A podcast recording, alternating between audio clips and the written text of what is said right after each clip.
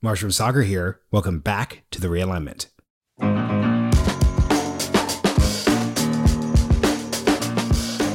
Yeah, and, and the Taiwanese uh, defense minister actually said that there's a pretty high chance that the Chinese could engage in a full scale invasion of the island by 2025, which is obviously, you know, in geopolitical terms, tomorrow. And I think that we have to ask ourselves if you really want to serve the interests of peace and if you want to prevent these things from happening, how do you do that? And do you do that by uh, sticking your head in the sand and and you know pretending like you're not in a, a, a moment of major geopolitical tension, or do you do that by leaning in on deterrence and actually preventing a very ambitious autocratic foreign government from um, believing that it can actually that it stands to win if it uh, decided to try such an invasion. And I think that we've tried, you know, the method of we called it engagement in the American foreign policy community. Uh, we've tried, you know, the having a very collaborative approach, and that that got us a major military buildup on the Chinese side. It hasn't really worked out the way that we've thought.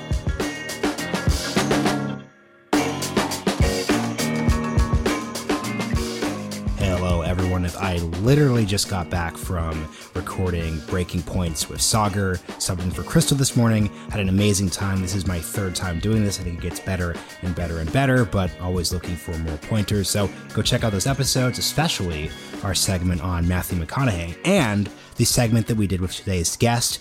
The guest name is Jacob Helberg. He is the author of The Wires of War Technology and this global struggle for power. It is out today. Tuesday morning. We did a great segment with Jacob. You can check on the Breakpoints channel. But we also have a good conversation here. Everything from Taiwan to China to how the tech industry fits in. Lots of great stuff. Saagar, what did you enjoy and think we need to pull out here? I think the most important thing is to resolve these questions. What does it mean to be America in the post Afghanistan 9 11 age? What does great power competition with China actually look like? Uh, what lines do we have? Are there gray lines? Are they operating? How exactly should we confront this? Is it societal? Cold War doesn't seem like the answer. Nobody really wants that necessarily. Hot War also sounds terrible. Nobody wants war with China. We have to resolve these questions. We've been trying to get at that deeply here on the realignment. And I got to say, I am stunned at the just organic level of interest in all of this, Marshall. It's this is not DC wonkery. This is real. Like I see people on my Instagram feed arguing about Xiaomi and Huawei in terms of companies and bands. Like this is some real stuff um, that I think that we're really trying to speak to here, and I think Jacob does a very good job of clarifying it for us. Yeah, and speaking of organic incoming, we've got a lot of people who are asking for more, specifically China, Taiwan, tech related content. We definitely need to do an episode exclusively about Taiwan, history, context questions. But look, this episode of Jacob is going to be right up everyone's alley because once again, we're doing it as an introduction to a topic. We're focusing on, hey, how should we think about these incoming China questions? We had an interesting conversation this morning on the way to the studio to tape, and we are just talking about, look, like whether or not you think China is a concern, whether or not you care about Taiwan, on and on and on and on. All of these questions are incredibly important. So just put on your thinking caps, everyone. You don't have to agree with us, but think about the actual issues in front of you because once again, this isn't a question of, hey, let's just not give a shit because that's just not on the table right now. So a lot of really great stuff. Hey, and if there is anyone who is new here because you watched me on Breaking Points yesterday, you've got a couple really great things to check out. We have a newsletter that goes out every Thursday afternoon Eastern Standard Time, original content, responses, a lot of great comments that we got from people last week. We're going to re up them there. Interesting debates, a lot of things from this episode and our episode with Evan Osnos on Thursday. Definitely would love to see people's reactions and responses there. So you can follow the link in our show notes to subscribe there. And then you have have our bookshop where you can purchase books that we recommend to you, that we are reading, and that feature our actual guests. So today's book, The Wires of War, Technology and the Global Struggle for Power, is going to be available at the bookshop as well. You help support a local bookseller, an author, and of course the show as well. We get a tiny percentage of the affiliate sale there. And last but not least, huge thank you to Lincoln Network for supporting our work. Let's get into the episode.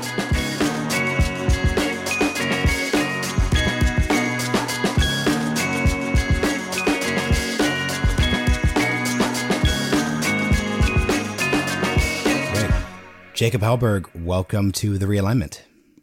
Thanks for having me. Good to see you, Jacob. Good to see you too.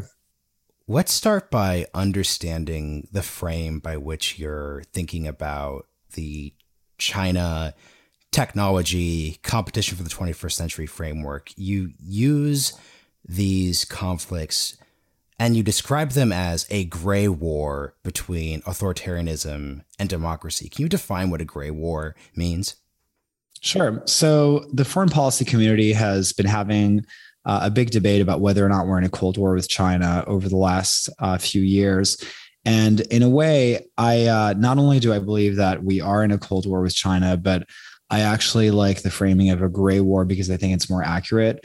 There's this concept in military strategy called gray zone conflict that refers to conflict between two major governments that takes place between in the gray zone between war and peace. It basically stems from the idea that war is not binary, it's a spectrum. And I think that technology has made that pervasive and, and uh, all the more evident today. You can attack uh, a foreign country and an adversary today in a way that's very, very high impact, very hard to attribute because technology is so pervasive and because the weapons of war have changed. And so that's why I asked myself, what do you call you know the predominant geopolitical struggle of our time when gray zone conflict is a predominant feature of international politics. And that's why I decided to call it the Gray War. And this is something we were both wondering because this is something that's no doubt on the eye of the more skeptical members of the audience. To what degree is this gray war you're describing a choice? So, for example, you could say people saying, hey, look, we just pulled out of Afghanistan, we're rebalancing away from the Middle East. What if we just decide to mind our own business, avoid regime change wars, those parts? How much is this is a, a choice that we're making, or you're describing a world that exists no matter what any of us think?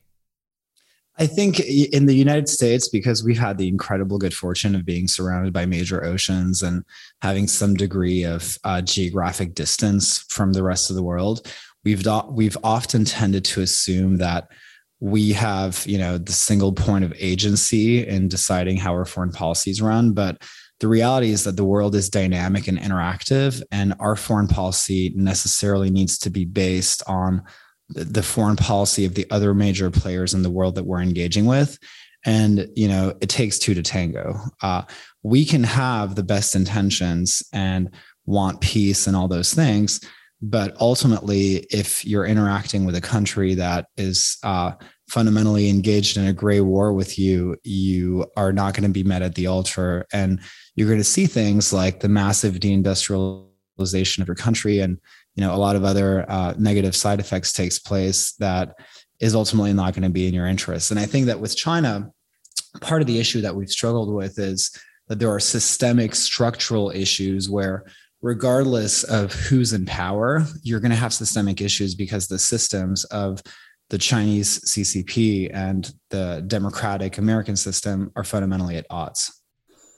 You know, Jacob, at what point though could gray war gray war turn hot? And obviously, we're talking right now at a period of very high tension between the U.S and China over Taiwan. We've seen multiple Chinese incursions into Taiwan's air defense bases just in the last couple of weeks. I think the latest one was particularly brazen given you know what what like president biden just said yesterday like we are sticking to our commitment to taiwan that's still relatively ambiguous as to what that means at what point do these things start to drift into the conventional warfare space and I think that's such an important point because you're right that actually the last few weeks have uh, we've seen over the last few weeks a major escalations of uh, Chinese incursions in um, the Taiwanese airspace. Um, I think it was uh, you know somewhere in the lines of well over 50 planes that have uh, uh, penetrated the Taiwan air, airspace just in you know four days.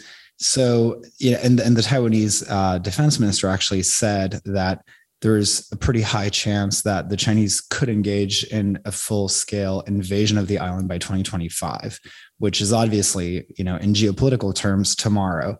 And I think that we have to ask ourselves if you really want to serve the interests of peace and if you want to prevent these things from happening, how do you do that? And do you do that by uh, sticking your head in the sand and and you know pretending like you're not in a, a, moment of major geopolitical tension or do you do that by leaning in on deterrence and actually preventing a very ambitious autocratic foreign government from um, believing that it can actually that it stands to win if it uh, decided to try such an invasion?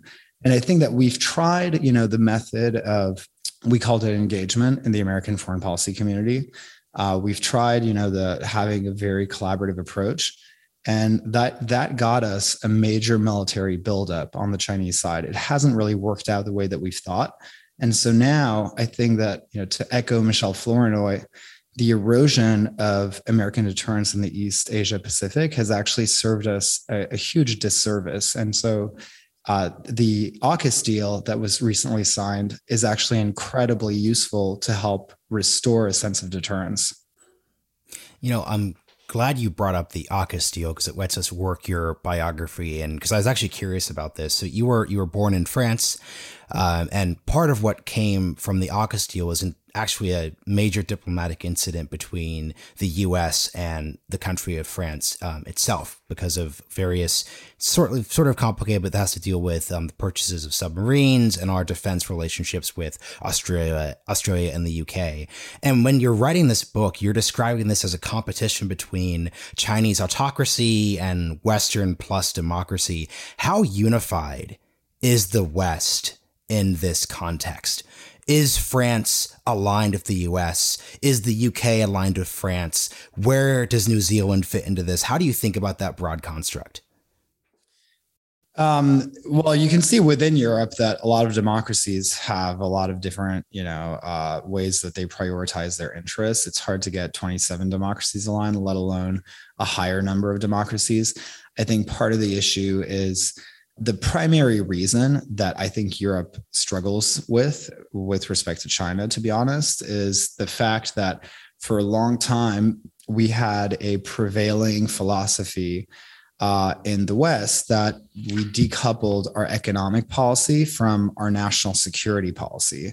And so that led us to uh, intertwine our economies and involve our economies to very significant extents with China and now you have a situation where, for example, Germany exports billions of dollars worth of automobiles to China. And, you know, France obviously has a lot of its high end luxury brands like Louis Vuitton and so forth that are very lucrative in China. And that creates a really hard tension when the Biden administration is asking, or you know, whatever administration, the Trump administration did the same, was asking European governments to toughen its line on China. And European governments, you know, they see the ethical, moral, security angles and justifications for doing so, but they struggle with taking uh, steps that are too harsh that could potentially cause pushback on them economically.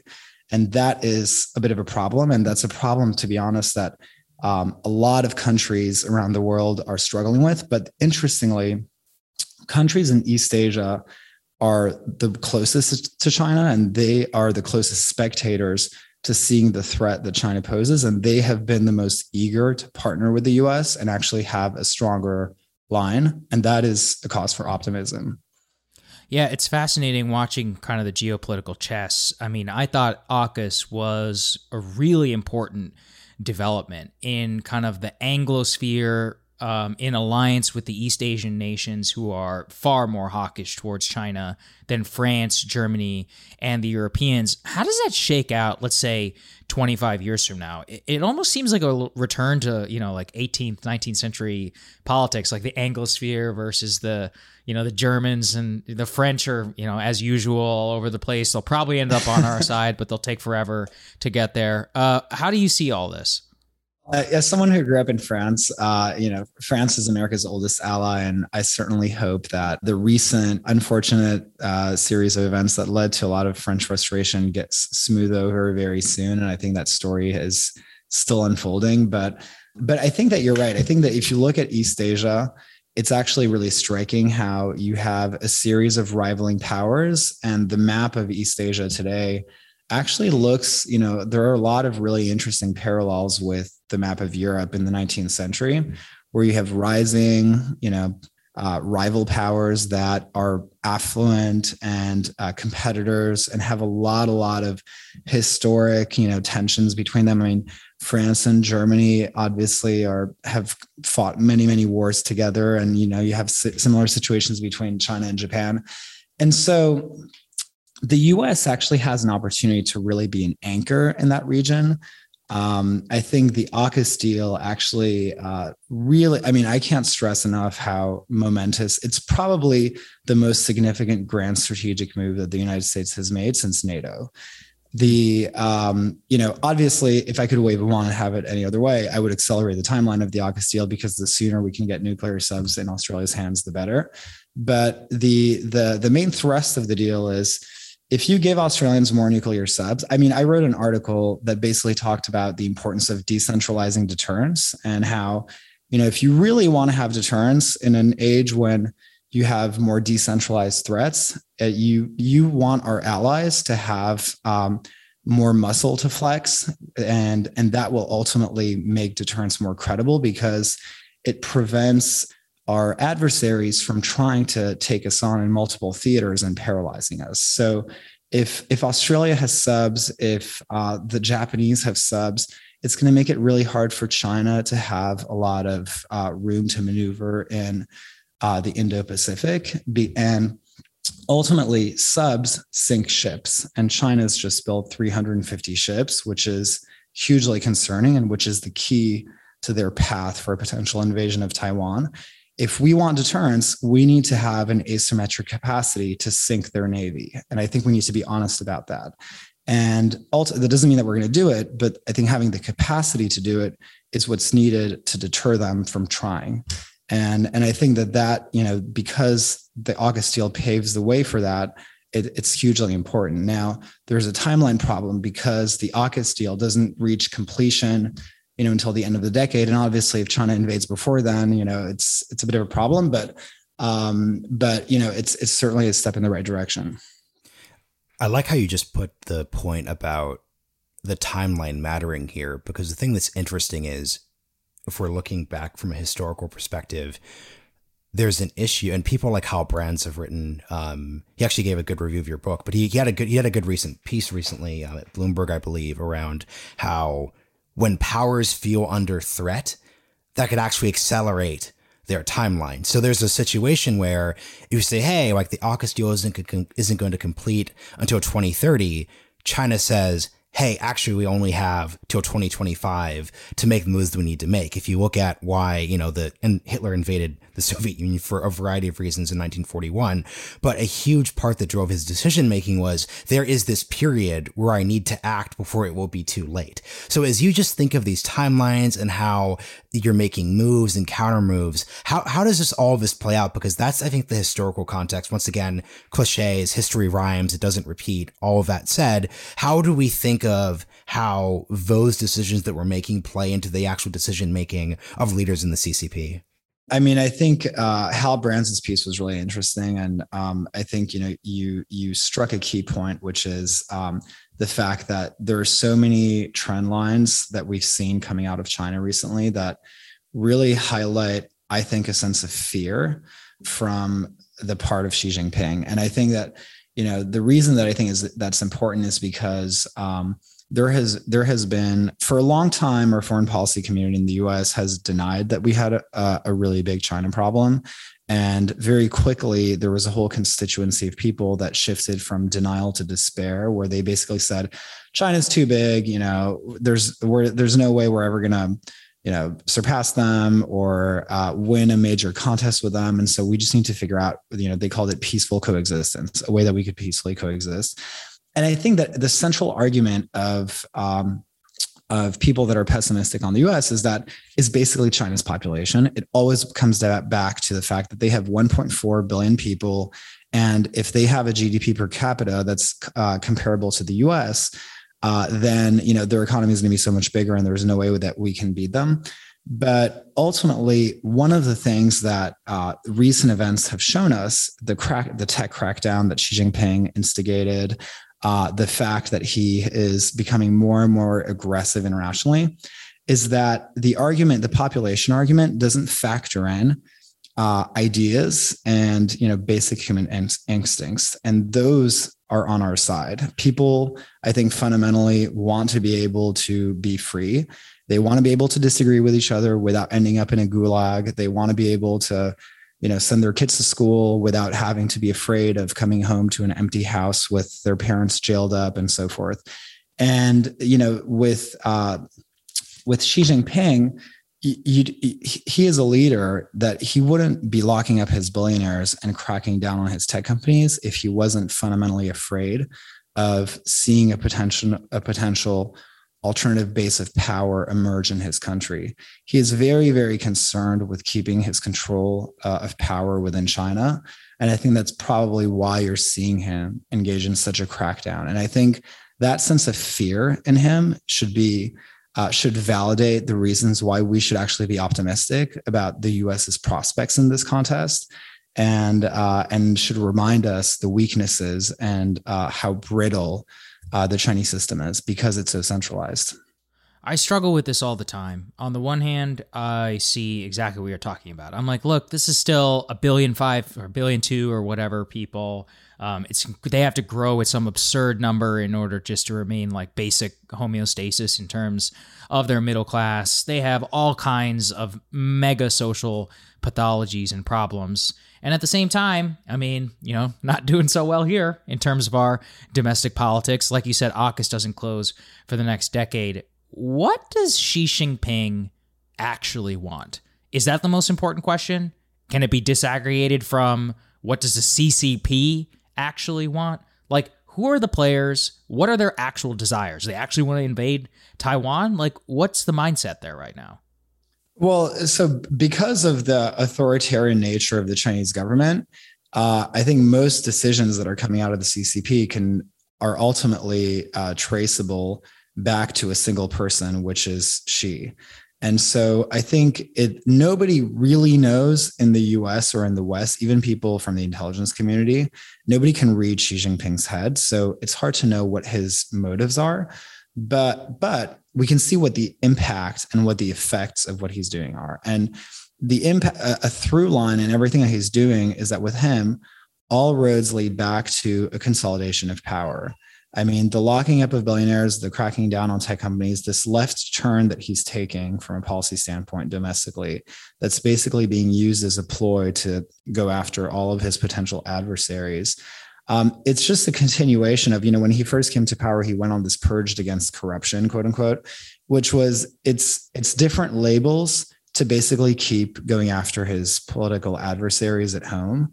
And uh, and so I think that, you know, when you see this really high concern with control for power. Um, I think that, you know, and, and when you ask yourself to answer a question, what does he want? Uh, and what does that look like internationally? I think it's really, really hard. You, you can't disambiguate your behavior habits at home are ultimately going to mirror your behavior habits abroad. And the best way we can anticipate what China is going to do abroad is by looking at the way that he that they behave at home. And so that doesn't really bode well for, you know, you're already seeing that when they bully Australia, when they bully EU parliamentarians. I mean, these are behavior habits of real world people, and they basically behave the same way abroad than they behave at home. And ultimately, what Xi Jinping wants is a world that's safe for him and for the CCP. You know, the same, we want a world safe for democracy. He wants a world safe for the CCP. And it just so happens that a world safe for the CCP is antithetical to a world safe for democracy. And so that's where the rubber meets the road. And that's where a lot of the tension comes out of. And we'll get to the specifics of the cyber part of the conversation in the second part. But the last thing I'm looking to do here is to continue setting the stage, which you're doing a really great job of doing, by just saying, help people understand the 2020s plus world that you're describing in The Wires of War. Because something that frustrates me in these conversations is, especially, you know, we're all millennials here.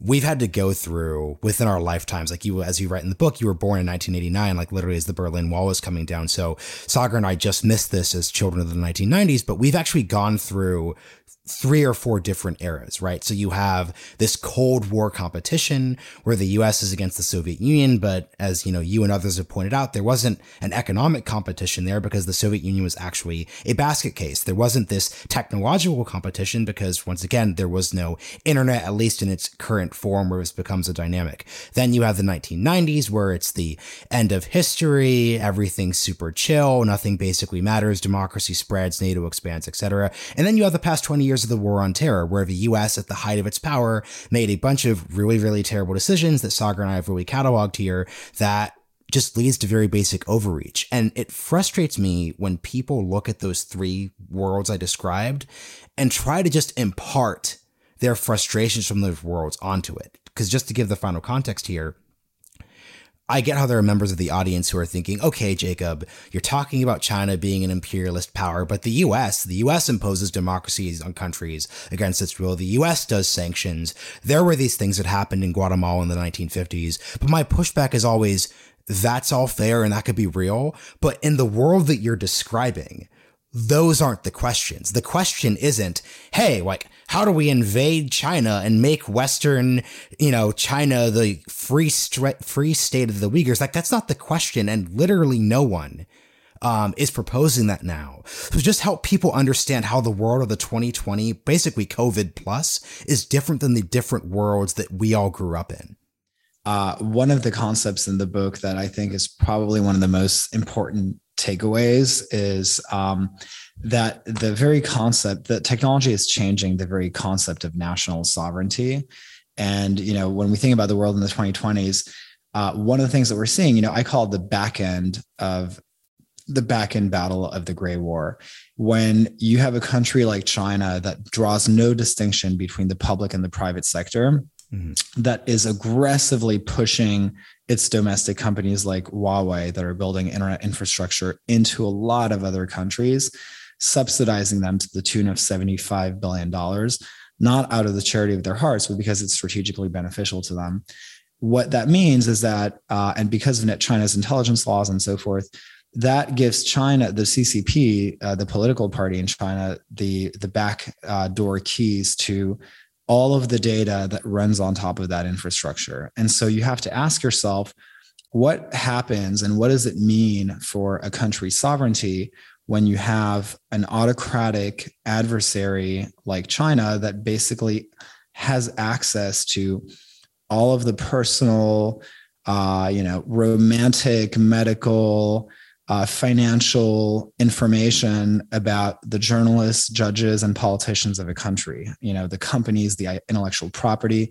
When you have uh, keys to the back door of everything, of all the data of a given country, that country fundamentally loses its sovereignty. And you know, in the book, I basically sum it up by saying that uh, when you own the wires in the ground, you don't need to send troops on the ground. And that's kind of, you know, a nutshell, a fundamental paradigm shift that we're going to see in the 2020s. And that's why China feels so strongly about Huawei because it really understands the strategic benefits that Huawei brings to it. It's not because you know Huawei provides X number of jobs in China, is because it has this bigger picture at this major geostrategic uh, implication. And you know the the the proof is there's actually evidence for this. Uh, it's not just me saying it but uh, a dutch telecom kpn uh, ran uh, an analysis a few years ago that just became public earlier this year that basically showed that uh, a cybersecurity analysis that basically showed that Huawei had access to everything that ran across its network, including you know cell phone numbers of people making phone calls the content of those communications conversations of members of the dutch parliament. I mean it's you know control at the hardware level is an incredibly potent you know far reaching uh, level of access and, and it has enormous implications uh, politically and geopolitically. So then that brings the major question jacob. How do we in the West who have an open democratic system think about this. I was just reading mm-hmm. this morning an article about BlackRock, and uh, BlackRock basically was summoned to the chief financial regulator of the CCP. He was like, "Hey, there's a market sell-off, and it would be great if you could say something." And then they did, and then they got 20 days later a permit in order to invest and open some fund in China. That's an American company. These are American citizens. So they recognize very clearly that our companies and our citizens are very vulnerable to either being outright bought off or vulnerable to pressures. But we can't say, hey, Larry Fink, uh, you're not doing that anymore. We can't imprison Larry Fink like they do mm-hmm. Jack Ma. We, we shouldn't be able to. How do we think about that when we are playing the Gray War and we're trying yeah. to control our elements of national power that they have uh, that they've very clearly identified as targets? Yeah, I mean, they have civil military fusion. We have civil military confusion, uh, unfortunately. But uh, I think at a very, very high level, I think there's. I'll, I'll, first talk about you know high level first principles things, and then go into a couple tactical things that we could do. At a very high level, uh, um, you know, first principles uh, from a first principle standpoint, I think it's really important that we shift from calling this a competition to calling this either a Cold War or a Gray War because I think, you know, the, the reason that I think nomenclature really matters is we're economic competitors with uh, Japan, with Germany. We have lots of economic competitors, but you know, competition implies that we're competing on a level playing field along rules that are mutually agreed upon. And when you're competing, your uh, political survival isn't on the line. It's really just you know a commercial competition.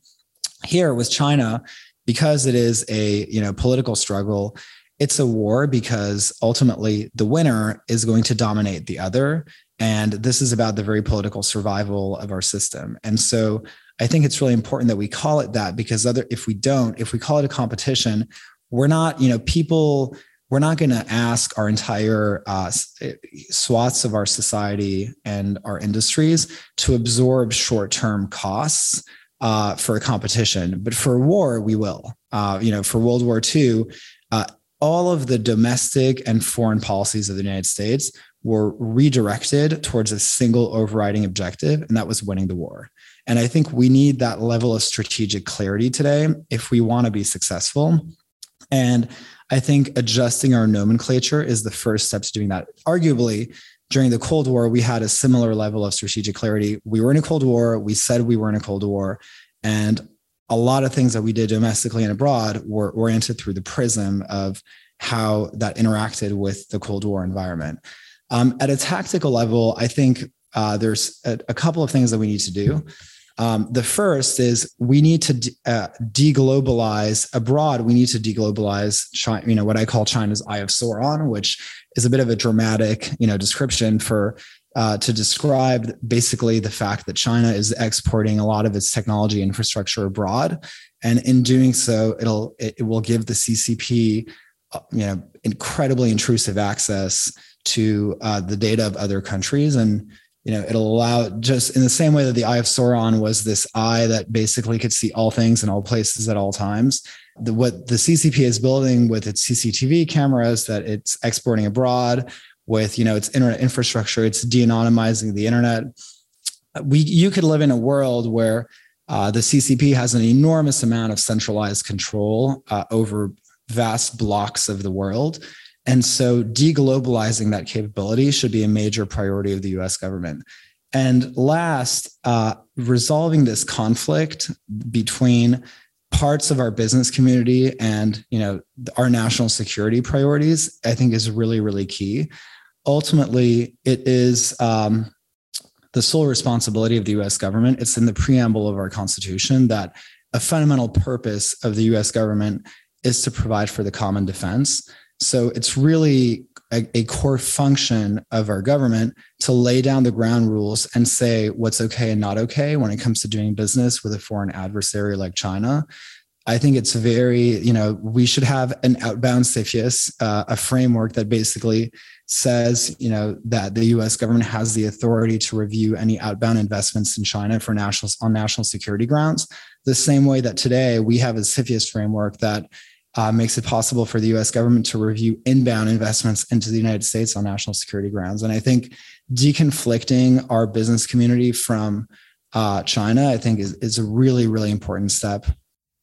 Something I'm wondering about is your point that Chinese authoritarianism is a direct threat to our way of life because I disagree with these people, but I'm just very well aware of the fact that there is probably a sizable portion of the country who doesn't care about Taiwan, um, who says, look, Hong Kong fell, that sucks, but this ultimately just isn't worth it, much in the same way that there are people in the Cold War who would have questioned whether or not the US and the world should have been at the brink of nuclear standoff over Berlin in 1961, 1962.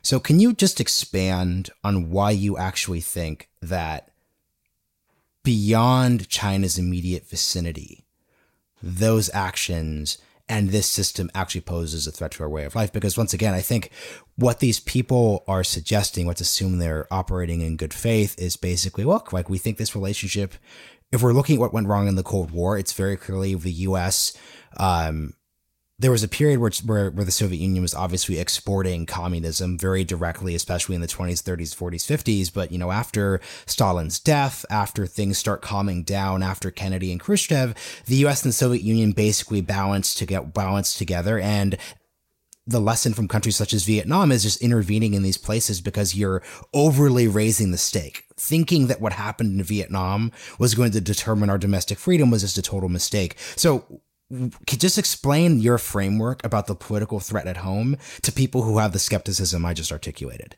Yeah, I mean, I think that uh, the three main reasons why we should be very concerned about Taiwan is uh, because of chips, maritime routes, and precedent. Uh, so you know, it's we're talking right now through computers, and you know, we use cell phones every day all these things take computer chips and we're not going to have any if china invades taiwan or our, our access to them is going to be very very constrained or the integrity of those chips. I, I divide you know the the back end uh, cybersecurity issues into two buckets access and integrity. We need to have access to chips and we, we need to make sure that the integrity of those chips hasn't been compromised. And we won't be able to guarantee either if Taiwan, if, if China invades Taiwan. So the access and integrity of our chips is incredibly critical to our economy. Uh, so that's number one. Number two, the Taiwan Strait is a, is a major maritime corridor of global trade, and uh, a Chinese invasion of Taiwan would give them an enormous amount of leverage over controlling that corridor, which is another point, you know, which is another choke point uh, that could potentially have enormous repercussions on our economy. And the third is I actually do find the precedent argument compelling, which is, you know, the argument that you were alluding to with people that were skeptical, you know, about domino theory in, in Vietnam. I mean, domino theory in Viet, you know, domino theory got a really bad rep in, in Vietnam, but I think it's important to remember that there were a lot of other places where it actually did apply. And you know, if you look at in during the interwar period, obviously, you know, when Germany invaded uh, uh, Czechoslovakia at the time, and you know the Sudetenland, there was a really compelling argument that sometimes when you have an ambitious autocratic you know uh, revisionist power uh, that is fueled by a feeling of resentment against you know western values you know the us whatever it may be you really need to draw a clear line in the sand. Otherwise, you know, they're always going to come back for more. It, they're not going to stop at Taiwan. They're going to go after Mongolia. They're going to go after, you know, other islands. And you need to draw a line in the sand somewhere. Otherwise, you will find yourself on your back foot and in a much weaker position to respond. So, this is an important point too to take it outside of the realm of real and more even more so into tech obviously we have to talk about TikTok. I mean, we're now at a point where TikTok, I believe, has surpassed Instagram for time on app, which is probably the single most important metric um, whenever it comes to advertising. And I can assure you, given the Facebook files, one thing that comes out is that Mark Zuckerberg is very clearly um, very freaked out at how much ground they are losing. And this is a wholesale Chinese owned company by ByteDance, which we know has been politically directed and used by the Chinese state in the past. That's a matter of public record. The CEO himself has openly, you know, groveled before the CCP in order to stay in business. At this point, what do we do about it? I mean, we have what, 80 something million Americans? Two years ago, it's a different conversation. Today, majority of US adults are on the app. So, how do you think about both the TikTok case study, never again, still ban it? Where's your head at? Um, so the the president issued an executive order uh, that builds on top of the executive orders uh, issued by the previous president, and you know the executive order that that this president issued basically outlines more specific cybersecurity related criteria that are grounds upon which you know the the the president or the administration in power uh, may consider restricting or taking action against a given you know technology application I think the executive order was good because ultimately having more part of you know when Trump was trying to ban TikTok, TikTok was going to take the case to court, was going to take the administration's action to court, saying, "Well, it's arbitrary. You know, they don't have legal authorities to do it." Uh, the reason that Biden's executive order helps is because it actually provides more explicit objective criteria, which makes the administration's position more defensible if they decide to ban it. I I believe that at this point there really is if you really want to do the right thing for the security of the country, you basically have two options. You have to force a hard divestment, a true divestment, which means it's not just, you know, a divestment of the corporate entity of TikTok like Microsoft buys TikTok. It's that you actually have to divest the company from China's jurisdictional reach. So you need to move the servers, the engineers, uh, all of the information infrastructure outside of China so that China can't get so that China can't get to it. So long as the servers are in China or that the engineers that have access to those servers are in China, under Chinese laws, uh, you know, Chinese officials can knock on the door of employees of TikTok employees in China and say, "You guys are legally required to comply with intelligence requests and you need to hand over this data. And you know the cybersecurity risk still exists regardless of who owns tiktok. So i think you either need to completely divest tiktok from china if you're going to address cybersecurity risk or you ban it in the us which is what india did. Um, and you know i think that the the cybersecurity case for either doing a hard divestment or a complete suspension is is truly compelling. I mean the fact is is uh, we you know the um, my point of disagreement with the current administration is that the executive order that was issued basically gives the admin six months to do a review to decide you know what to do. Uh, i think that there's enough public information out there and this case has been out there for a long time now like two years two and a half years we already know all the things that there need to know about TikTok. We already know that it, you know all the data it collects. Uh, there have been so many engineers that have uncovered information about you know the fact that it, it um, it scrapes uh, you know all kinds of data that that's sensitive on your phone not just on the app that at this point i think it's a perfectly reasonable conclusion uh, to uh, it's perfectly reasonable to arrive to the conclusion that it either needs to be totally divested or suspended completely and, and, I mean, I know that there are a lot. I know that there are a lot of users, you know, that use it. But you know, we a lot of people smoke tobacco, and that doesn't mean that you know uh, that uh, there haven't been rules in many parts of the world to restrict uh, access to tobacco. I mean, at the end of the day, you know, I think that if people want to smoke cigarettes, that's totally their you know prerogative. But if you're putting the national security of the country at risk, that's a little bit of a different story. And with TikTok, it's a gaping national security hole in our, our site the integrity of our uh, information infrastructure. So um, I, I think that the argument to divest or suspend is is really compelling. So, in our last bit here, you obviously come from a Silicon Valley background, head of news policy at Google during, I'd probably guess, one of the most tumultuous periods of actually having that role. But it's not like you're holding that, you know, in early, you know, 2011. How is Silicon Valley reckoning with everything you said? Because you did an interesting piece on foreign policy looking at the company Zoom and how it's everything that Zoom's going through, everything that TikTok's going through. Obviously, this involved Google. Is this idea of it the whole one company two systems, as in Google will have a way that it behaves in the US and then it will have a way that it behaves in China. And ultimately, this is a reconcilable position. You argue that that is no longer possible given the world that not only you're describing in the future, but actually the world we've been living in for far longer than anyone actually realized. So it would be great to have you expand on that position. Yeah, I mean, you basically have laws are an expression of values fundamentally. And in the US and in China, you have laws and, you know, political values that are systemically and at odds with one another. In the US, we have a system that's completely predicated on personal privacy, protection of intellectual property, free speech, you know, all of these concepts that in China you are expected uh, you know companies are expected the the overarching value on Chinese laws is total compliance with the CCP you know whether it's w- with respect to content moderation or handing over of information to the CCP of you know data whatever whether it's IP or whether it's data about users uh, compliance to the CCP is the overarching value in uh, much of China's you know data security laws and what you uh, arrive to is a situation when when you have companies that try to have uh, a feet on both sides of the a foot on both sides of the fence.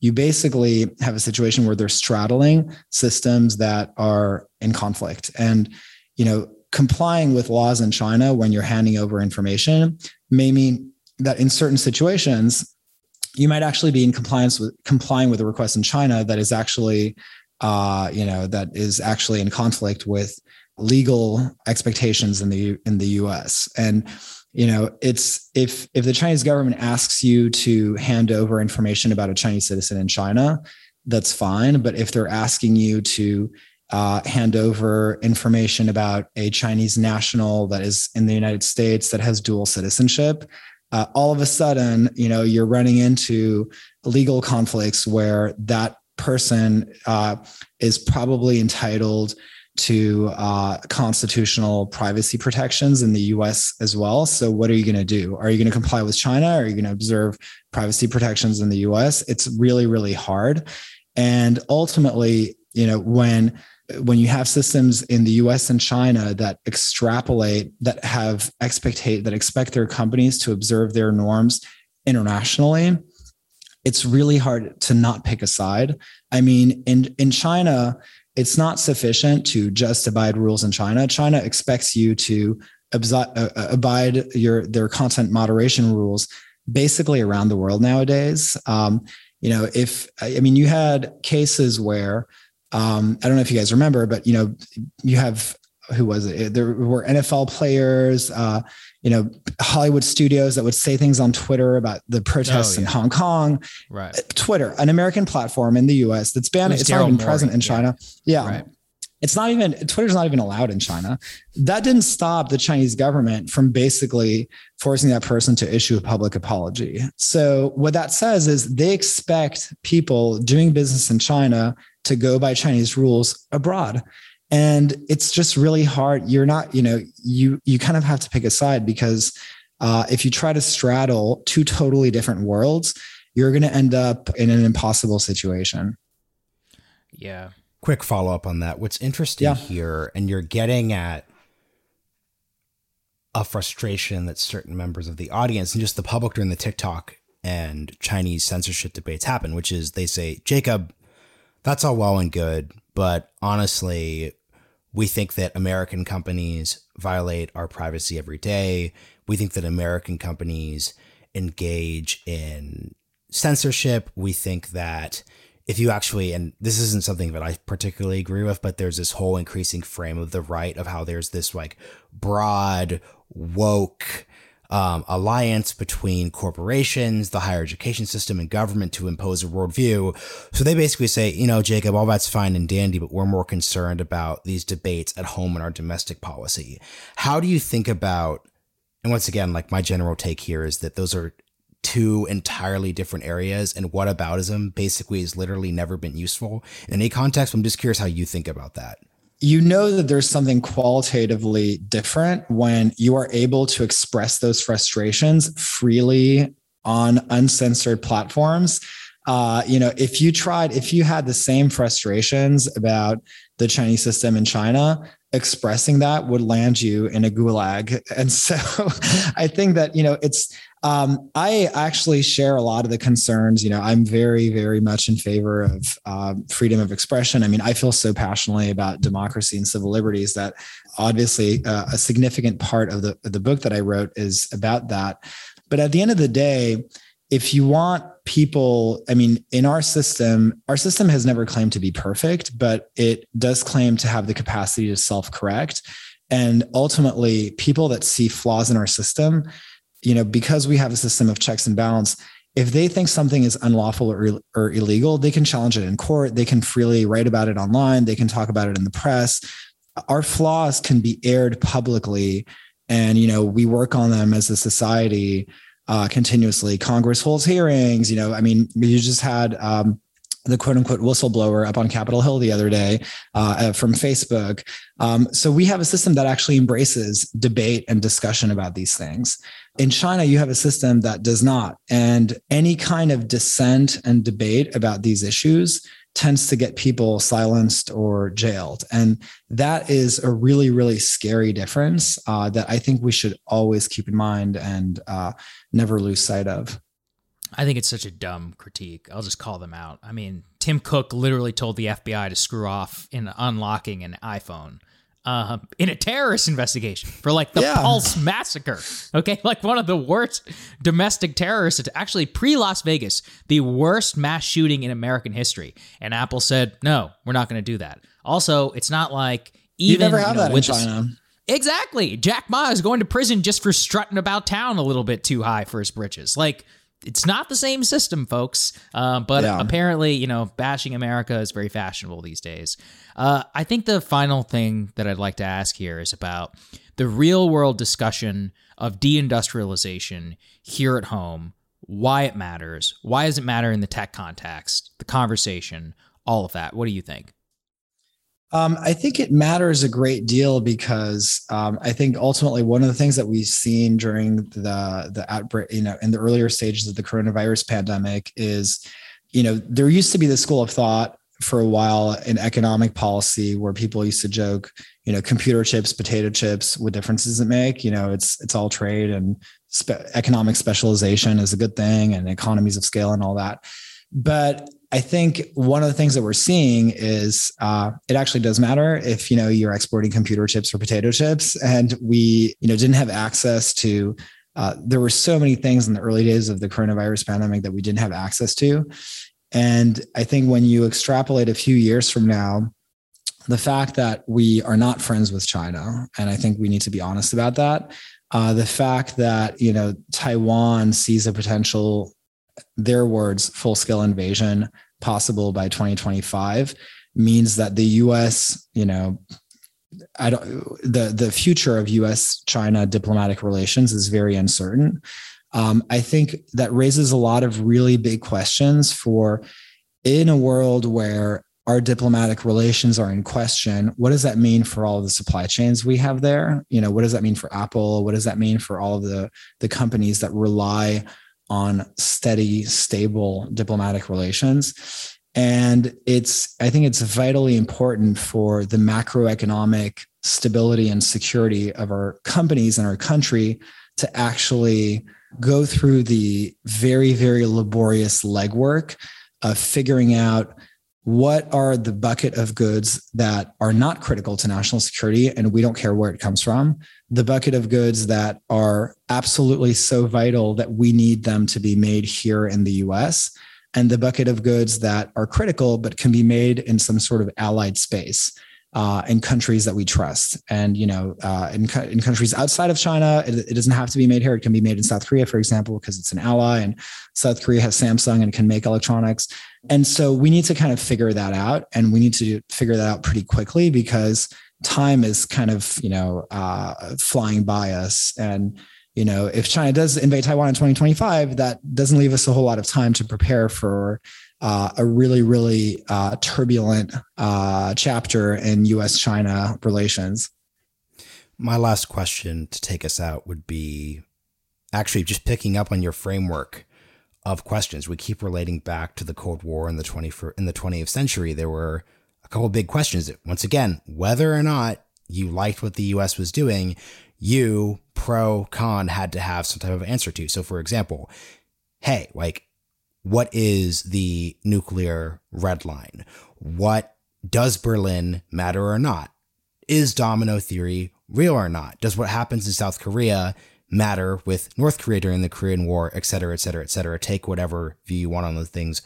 What for the audience as they're leaving this episode, whether they're convinced by arguments or not, what questions should they think of answering along the framework we're describing that are going to be fundamentally at stake here? Questions that the audience should think oh, of? Oh, just, just, just, just, just, just anyone. So, for example, for for me, a question that would come from the conversation around cyber is, hey, like, does strategic ambiguity make any sense? So, for example, does it make sense to have this ambiguous relationship with Taiwan?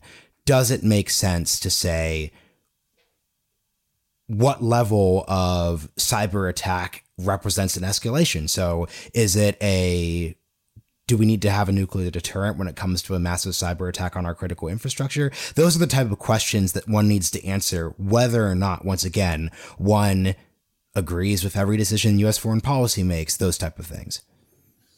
I mean, there are, um, I think, a lot of, you know, the foreign policy community has been doing a lot of soul searching over the last few years. Mm-hmm. So I think questions that range from, uh, for a long time, we assumed that manufacturing jobs can't come back to the U.S. And I think a big question today is, uh, can we afford not to bring those jobs back, or you know, in some way, shape, or form? Uh, can we afford to live in a world where our the access that we enjoy and the integrity of our supply chains is disrupted and what might that look like i mean you might think that it's easy to you know shrug your shoulders and think oh you know we'll figure that out ask the automobile industry. I mean, they have delays. They've had delays in their supply chains for months right now because they haven't been able to get chips. Imagine if you had uh, an even worse situation across multiple sectors beyond the auto industry. And and I mean, I think that fundamentally, uh, a really big picture question is um, for our business community. Do you really think that you can separate your individual success from the fate of the country as a whole? And I think that's a really big existential question for them. I, I, don't think you can kind of separate that. I don't think you can do well as a company if you're operating from a country that, if you're doing things that are ultimately putting your country in a very precarious, um, if you're putting the country on a back foot, and you know, if if the country is, uh, to use Chinese words, an irreversible decline. I think that the you know there's a lot of uh, foreign policy experts that need to ask themselves are we seeing from Beijing the hallmarks of a country that is confident in its future and uh, that believes that it's rising, or are we seeing someone that is insecure and you know that wants to race to achieve a bunch of milestones for you know Xi Jinping's legacy uh, because they think that time is running out? You know, obviously, Hal Brands think that uh, believes the latter, and I think that's a really important question that we need to ask ourselves. So I think that there, that you know, because we're in a moment of soul searching, there's so many questions that people need to ask. But generally speaking, I mean, I would just come back to, you know, the the main uh, concepts that we talked about earlier, which is that this is a, an existential moment for the country that we have a, a pretty finite window to seize on it we have every reason to be optimistic about America's prospects to come out on top, but we should never take for granted that we could lose, um, but we have agency, and we can. The things we do today can ultimately culminate in a success story for the U.S. and and we should be confident in that. I think that's really well said. Uh, Jacob, really appreciate you joining us today. Uh, we're going to have a link in the description where people can go and buy the book. Anywhere else you want to direct them? Um, Amazon.com. There you go. All Great. right. The book is The Wires of War, Technology, and the Global Struggle for Power. Jacob, thank you for joining us. Thanks, Jacob. Thanks for having me.